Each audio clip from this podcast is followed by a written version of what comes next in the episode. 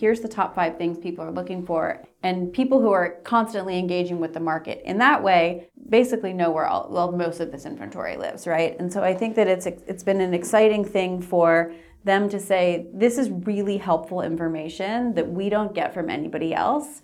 It's exciting that we're going to now be able to launch a platform where anybody can come and look at it. People can say, "Oh, I came across one of those 3 months ago. I wish I would have known that 5 people are looking for it. Let me see if I still have access to it." Welcome to the Artelligence Podcast. Live Art's look behind the scenes at how the global art market really works. I'm your host, Marion Maneker.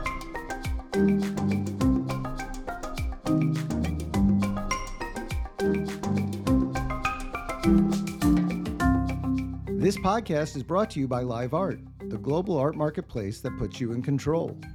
Download the Live Art app to get all of the most relevant art market information as well as access to exclusive private sales. Or visit us at liveart.io.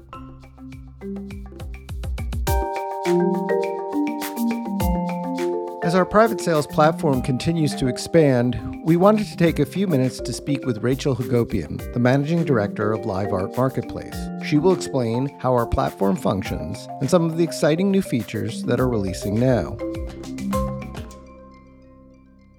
Uh, Rachel Hagopian, welcome to the podcast. Thank you for having me.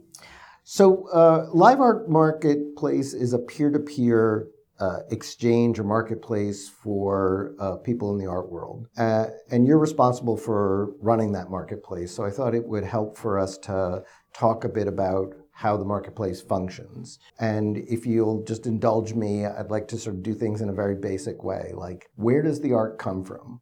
I mean, it comes from a number of different sources. I think we traditionally source like you would find at an auction house or a gallery that's doing secondary market sales.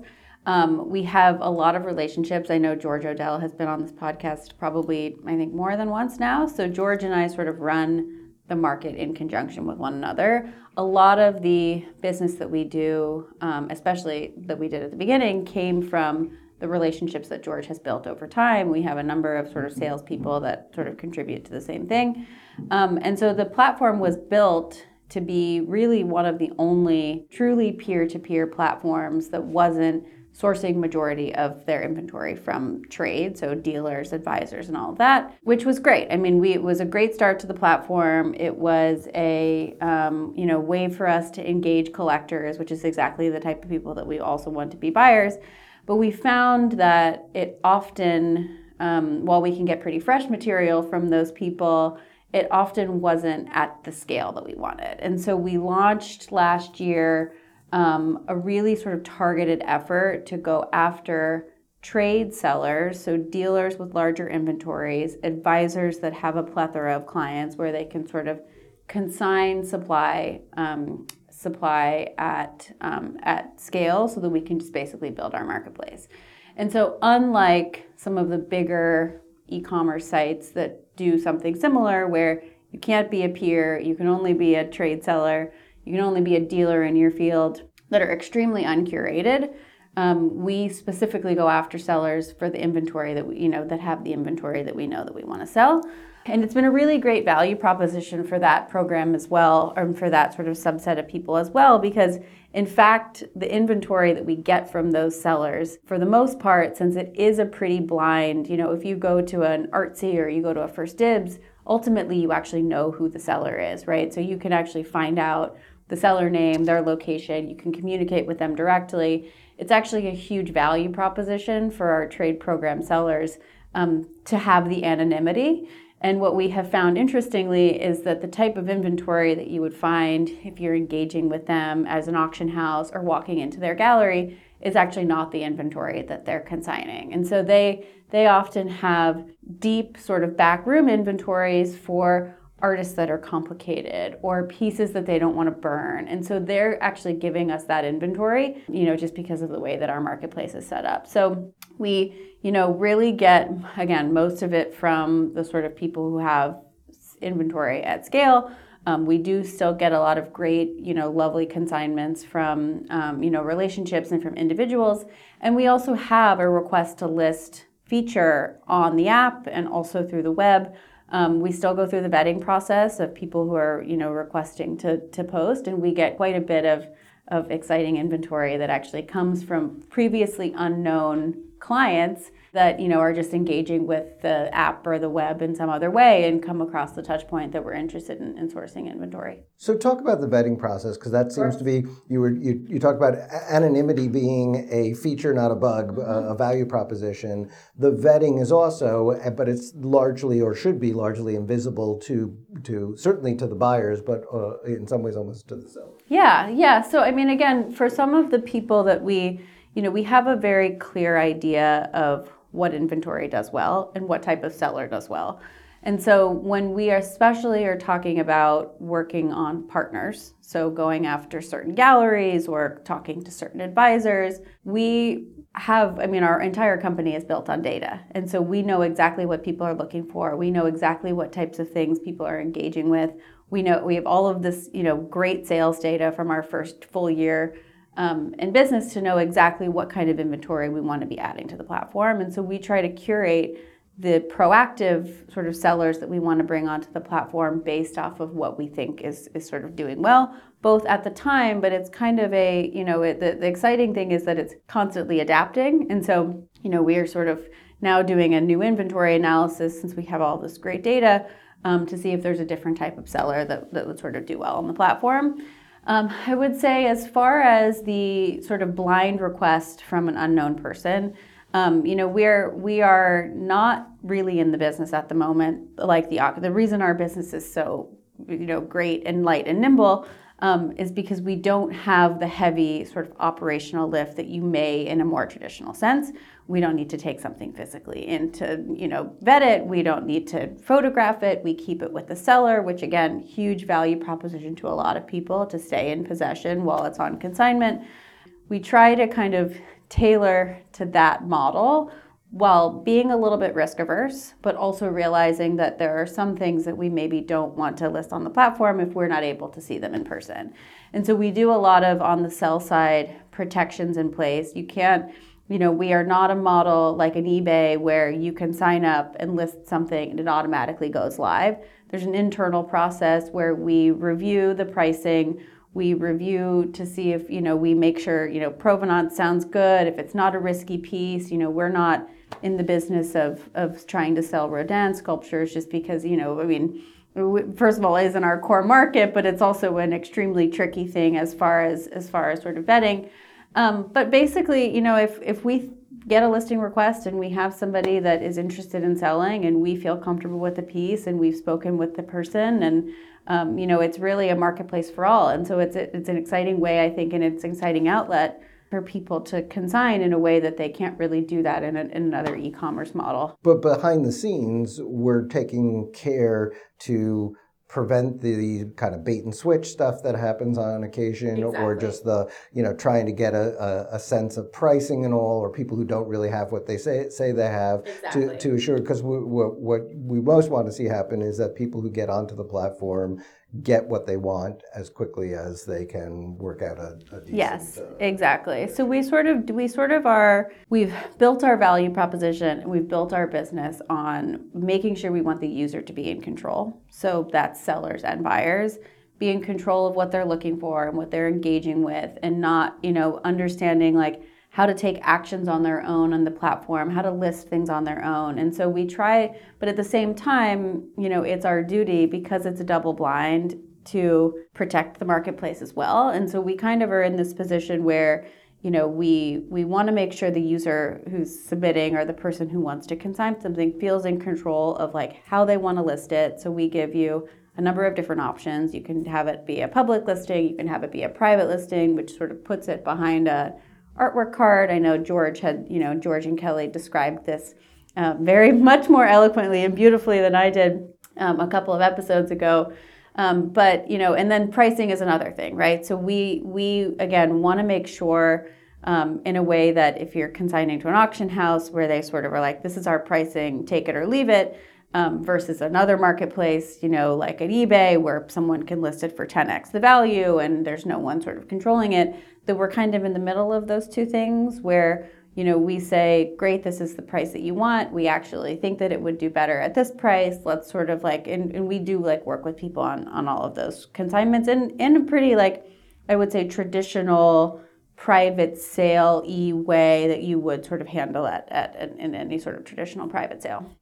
And then where do the buyers come from? I mean, mm-hmm. the, the interesting thing about this world is many of the buyers are also sellers, yeah. but there's there's certainly new buyers and other people coming in through, through. Definitely. I mean, where are the buyers coming from? I think is the billion dollar question that everybody answers, right? I mean, it's even like even the businesses that have been around for 250 years are sort of like where do we find you know buyer acquisition i think is is the hottest topic no matter when you are you know, founded or what sort of your clientele is or what sort of your average order value is. I think for us, the exciting thing is that um, we have this data product. We have this sort of legacy user base that's actually extensive and large.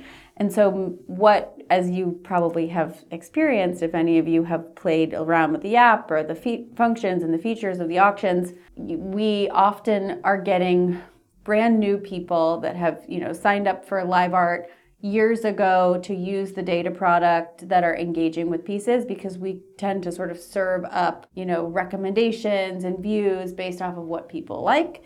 And so we you know it's it's the two businesses that we have that are live art ai and live art market um, really are one and the same. You know i know we we sort of like manage them as two um, as two independent functions, but at the same time, you know, they're they're really sort of symbiotic to one another. Um, so we do get quite a bit of use, you know, buyers that come from that. But you know, we we also again we have like a wide network. Every person that works at Live Art um, has been working in this business for many many years, and so a lot of what we also do is word of mouth. We have a lot of relationship management clients that you know come to us and talk to their clients and you know bring us more and more business and so um, and so I would say that that you know it's great that we have built such a great business on some of those deep relationships from the start. But I think the plan is you know over the next year and the next couple of years to continue to capitalize on that that sort of really big audience that we see you know interacting with the the AI.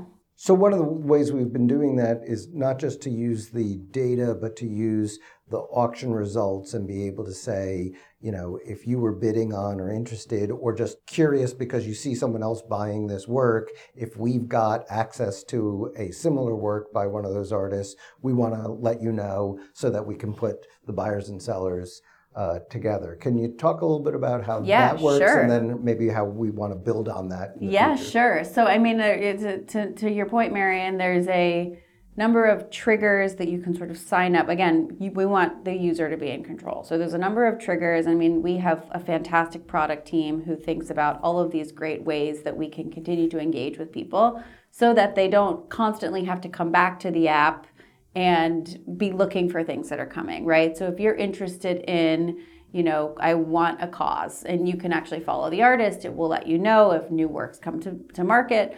Um, if you're looking at a KAWS lot in an auction and you want to actually see what we have for sale, you can quickly look and it will tell you exactly what we have for sale. We often are matching people with similar artists as well. So, you know, if we don't have a direct artist to artist match, we're giving you kind of like the top 10 things that we think that are available on the market.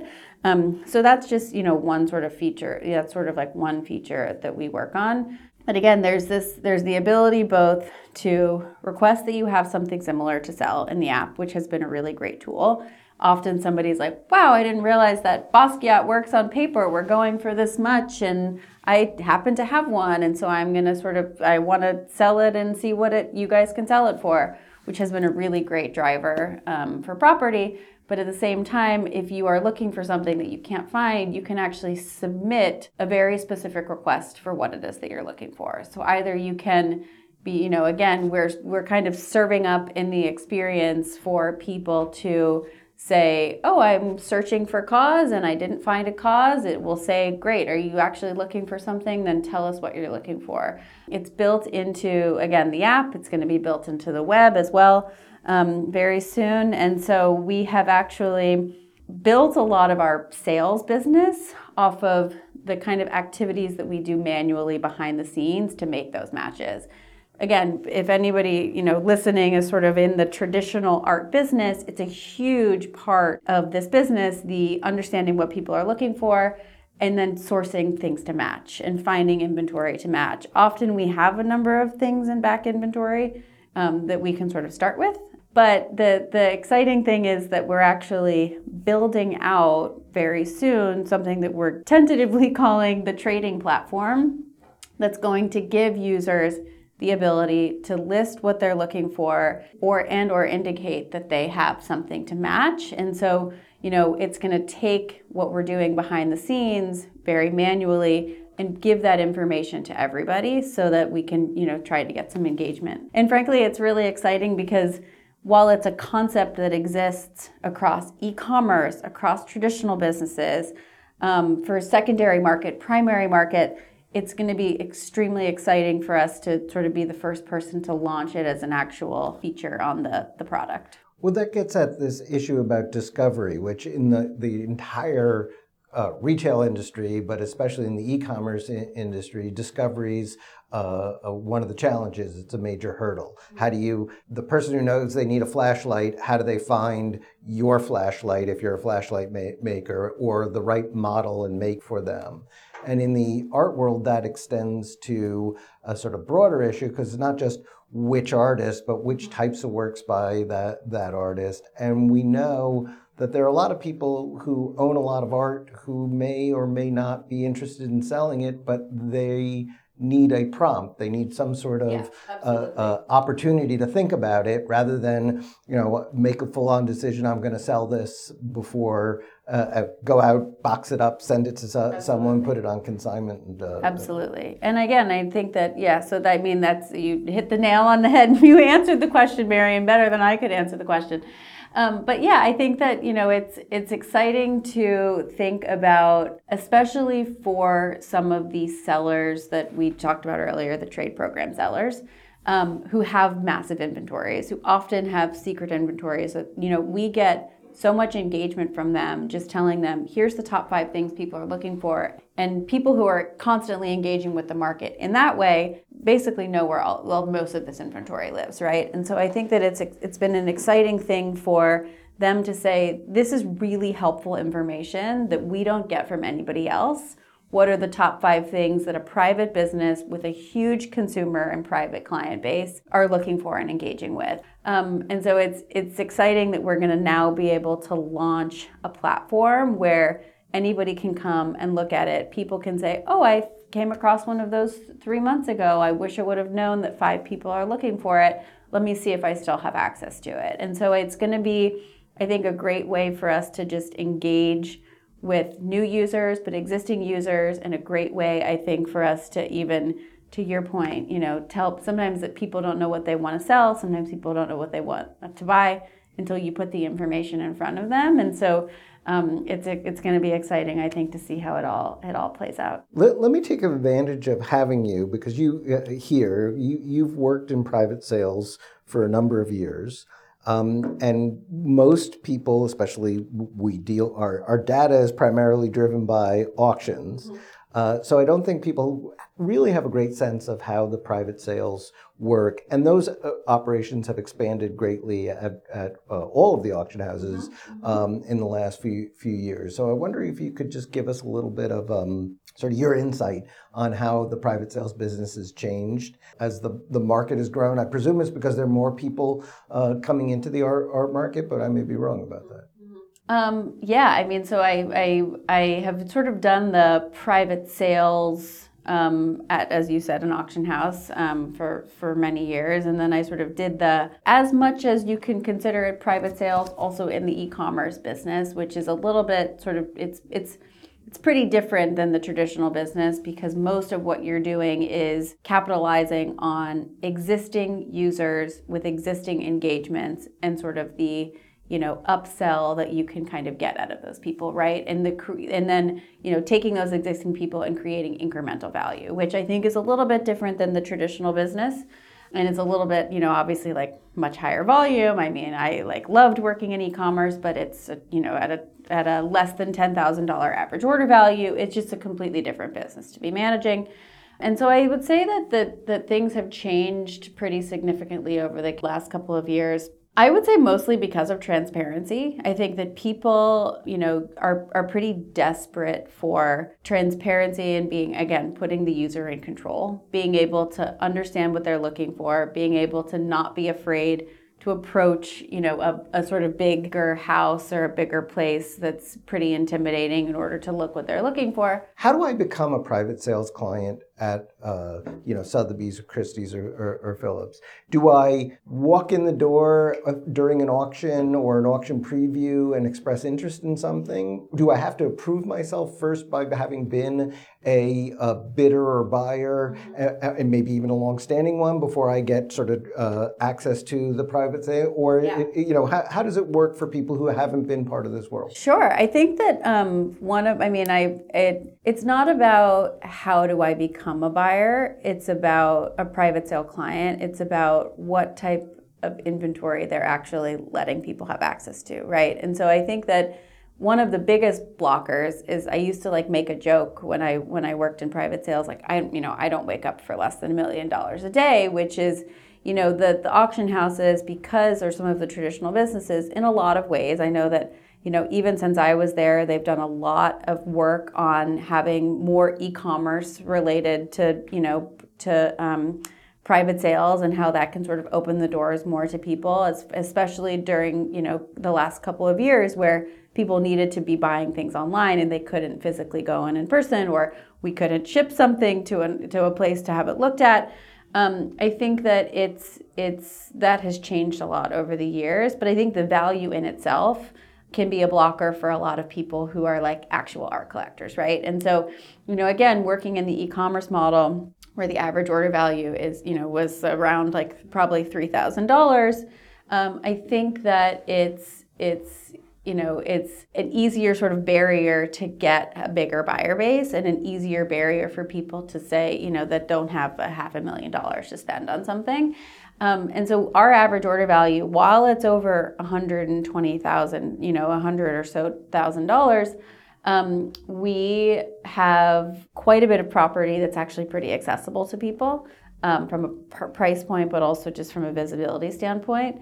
That I think is is a really sort of good. I know gateway drug is probably not the right way to say that, but I think you know to to become a private sale client, price is a blocker for sure for a lot of people who, you know, just are sort of cold coming in because they're not in the business really of having a ton of inventory that's under $100,000, which if you're a new buyer might be something that's a more sort of accessible point for you. Um, but to answer your question, Marion, they don't really have, you know, a, you can't just sort of walk in and say, like, I'll take that one and leave because they don't do exhibitions in, in sort of the same way that you would do, you know, in a sort of more traditional gallery setting. Um, I mean, in a gallery setting, you usually can't walk in and say, I'll take that one either because you have to know somebody. But, um, you know, it's just, it's not a very profitable business and it's yeah. not usually a very successful business to have, you know, an exhibitions program because most of what they're doing isn't foot traffic. Most of the business they're doing in private sales is existing clients. You know, there's a lot of B2B trade, honestly, that happens um, in private sales. And so it's not that if you have something that they have available for private sale and you have the money to buy it, they're going to say, sorry, you need to be an existing person.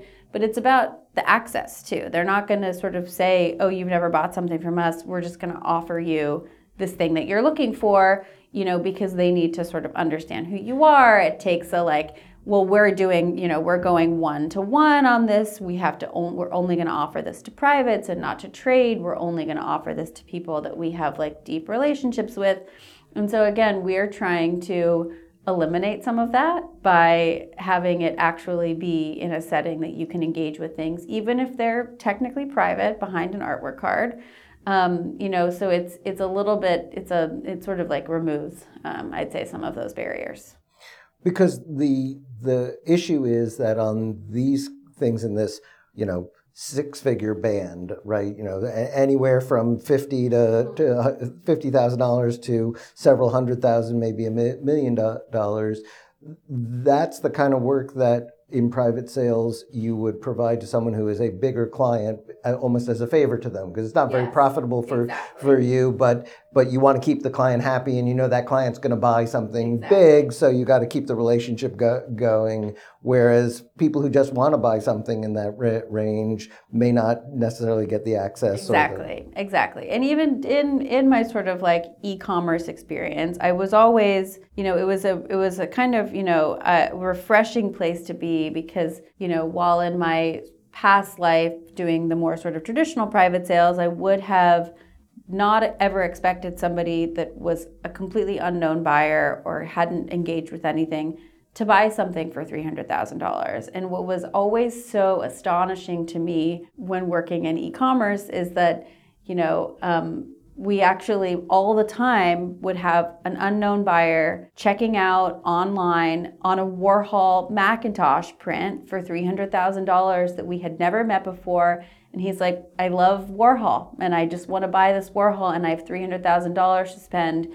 And he had never bought anything before. He found it via Google SEO and checked out. And so I think that, um, you know, we, we tend to assume that the kinds of collectors that are going to spend that kind of money are people that we know. And so I think that um, you know, there there's a lot I know that the, the houses have done to kind of make it a little bit more kind of the private sales for the everyday man. But I think that we are, you know, sort of the the private sales for the everyday man on, on steroids, if you will. I also, um, it's my understanding that one of the challenges of the business for everyone, ourselves included, is you know people like the anonymity of doing stuff online. No one mm-hmm. bothers me, but to do this kind of business. Ultimately, most art is bought from another person. You know, mm-hmm. even if you're you're bidding uh, on the internet at uh, Christie's, there's a good chance you have a relationship with someone. Certainly, Christie's wants someone to have right. uh, in the in the auction house to have a relationship with you,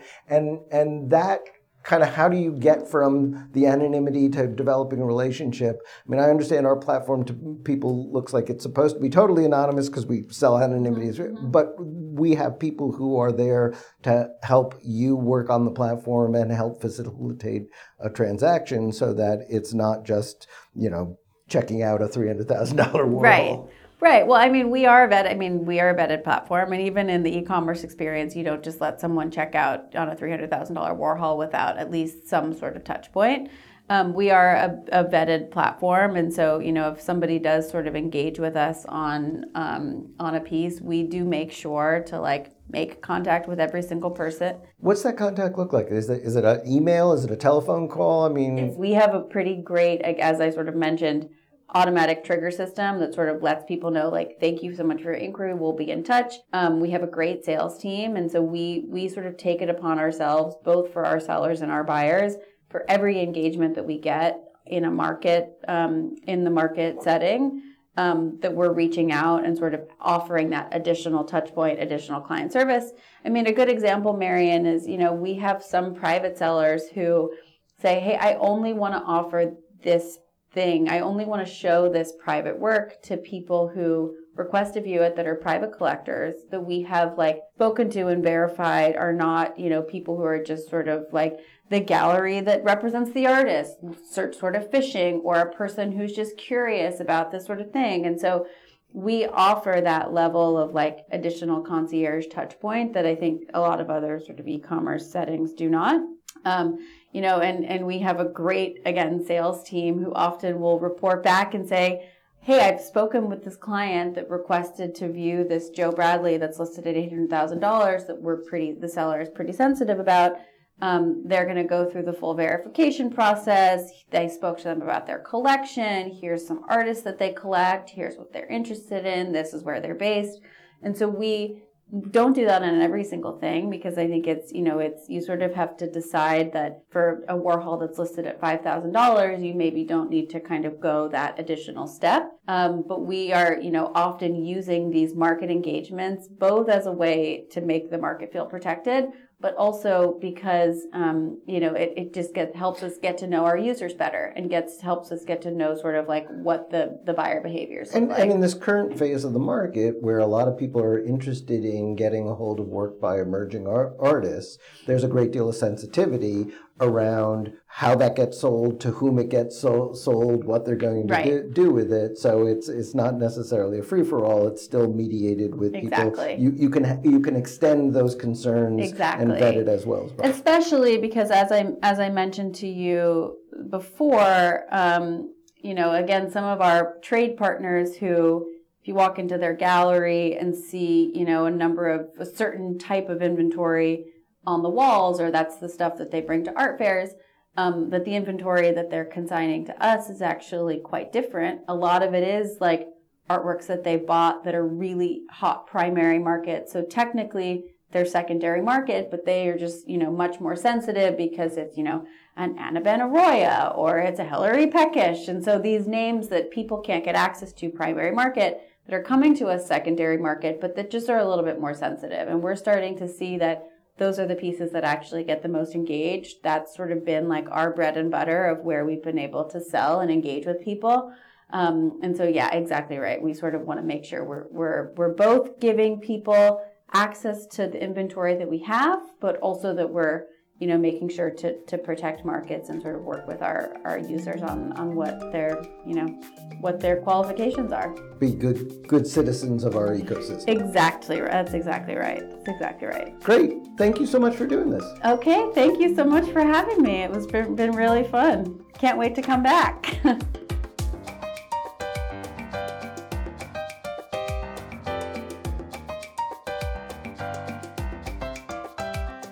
Thank you for joining us at the Artelligence Podcast, edited by Colin Ketchen, who also composed the original music. For more episodes, listen on Apple Podcasts, Spotify, SoundCloud, or wherever you get your podcasts. And don't forget to download the LiveArt app or visit us at liveart.io. Please join us for the next episode of the Artelligence Podcast. We're looking forward to it.